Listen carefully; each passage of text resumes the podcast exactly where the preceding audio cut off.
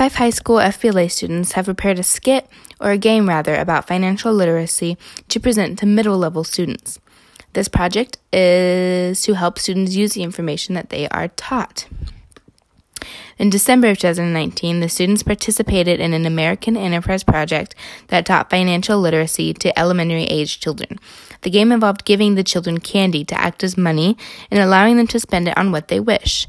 The items they were to choose from were accessories to a cupcake icing, sprinkles, cookie crumbles, plates, napkins, etc. As the game continued, random students were faced with life events.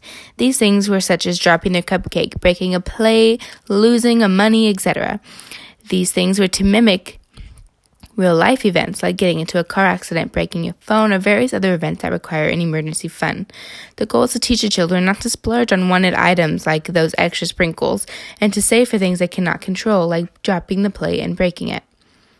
The description of the game was simple. Students were to simulate real world finance through the use of candy, cupcakes, and accessory.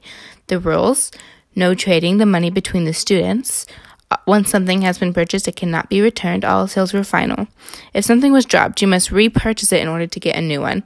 And the final rule of the financial literacy game if you lose a candy or money, that is on you. There is nothing that you can do about it.